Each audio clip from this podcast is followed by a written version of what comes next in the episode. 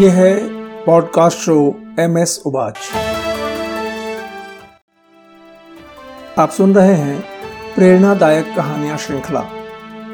मैं हूँ आपका दोस्त मनोज श्रीवास्तव। प्रेरणादायक कहानियाँ शक्तिशाली हैं, समझने में आसान और नैतिकता से भरपूर। ये कहानियाँ सच्ची हों या काल्पनिक, हमें सोचने को मजबूर ज़रूर करती हैं। इनमें से कई तो हमें निशब्द कर देती हैं। तो आइए सुनते हैं। आज की कहानी है चमत्कारी अंगूठी। आलेख और संपादन मनोज श्रीवास्तव, स्वर समीक्षा श्रीवास्तव एवं मनोज श्रीवास्तव। एक राजा था, प्रतापी और दयालु। एक बार राजा अकेले ही जंगल में सैर करने निकला। जंगल में कुछ दूर जाने के बाद राजा ने देखा कि एक साधु बैठा है। राजा को लगा कि हो सकता है कि वह किसी मुसीबत में हो। मुझे उसकी मदद करनी चाहिए। राजा साधु के पास गया। अपने घोड़े से उतरा और उन्हें प्रणाम करके पूछा, महात्मन, आप इस बियावन में अकेले बैठे हैं। क्या मैं आपकी कुछ सहायता कर सकता हूँ? साधु ध्यान की मुद्रा में था। उसने आँखें खोलकर राजा की ओर देखा और बोला आपके आग्रह के लिए आपका धन्यवाद।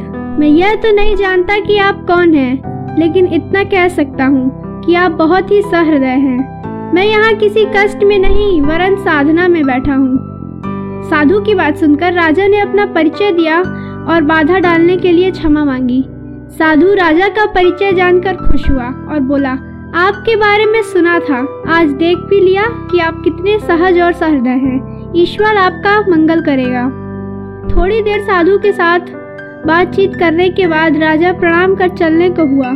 तो साधु ने कहा कि, राजन, मैं आपको कुछ उपहार देना चाहता हूँ। कृपा कर इसे स्वीकार करें।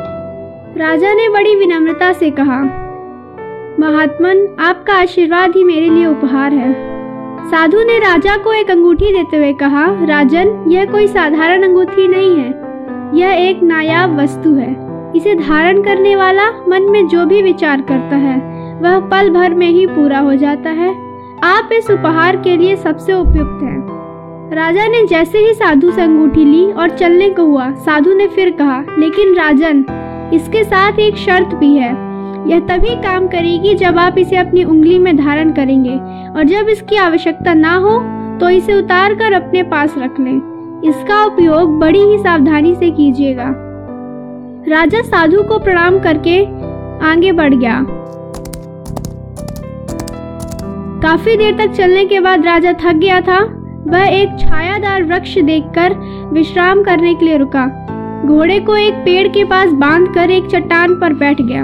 अचानक राजा के मन में विचार आया कि जब इस साधु के पास इतनी अद्भुत अंगूठी थी, तब यह क्यों जंगल जंगल भटक रहा है? इसने अपने लिए इसका उपयोग क्यों नहीं किया? पता नहीं यह काम करती भी है या साधु ने मुझे ऐसे ही बनाया है। इसी उदेड़ बुन में राजा ने अंगूठी का परीक्षण करने की सोची। अंगूठी जेब से निकालकर उंगली में पहन लिया और सोचा, काश यह चट्टान एक बिस्तर होता तो मैं कुछ देर इस पर विश्राम कर लेता।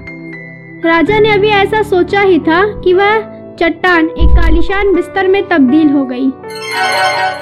राजा की खुशी और आश्चर्य का ठिकाना ना रहा। बिस्तर पर आराम से बैठकर राजा ने सोचा कि अब यदि कुछ खाने पीने को मिल जाए तो क्या कहने।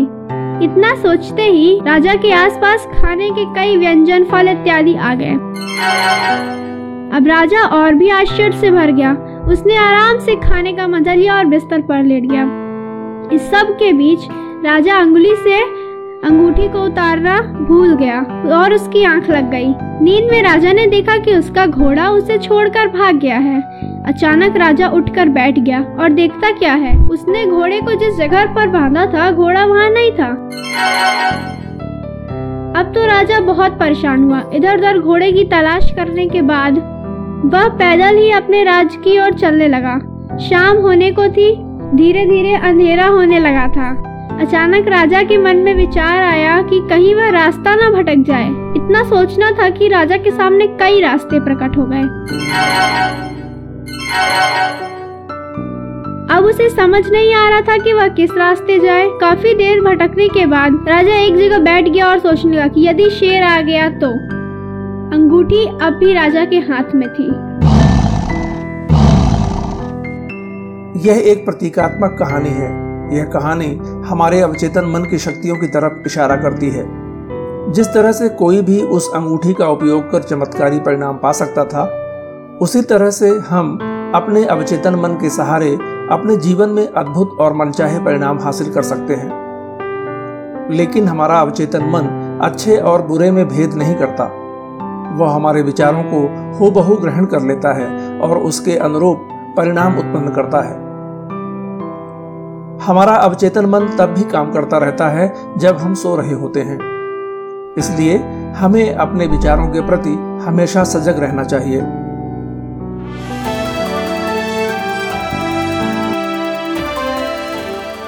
हमारा शो और कहानियाँ यदि आपको सार्थक और उपयोगी लगती हों तो इसे फॉलो और सब्सक्राइब करें। कमेंट करें और दोस्तों के साथ साझा करना ना भूलें।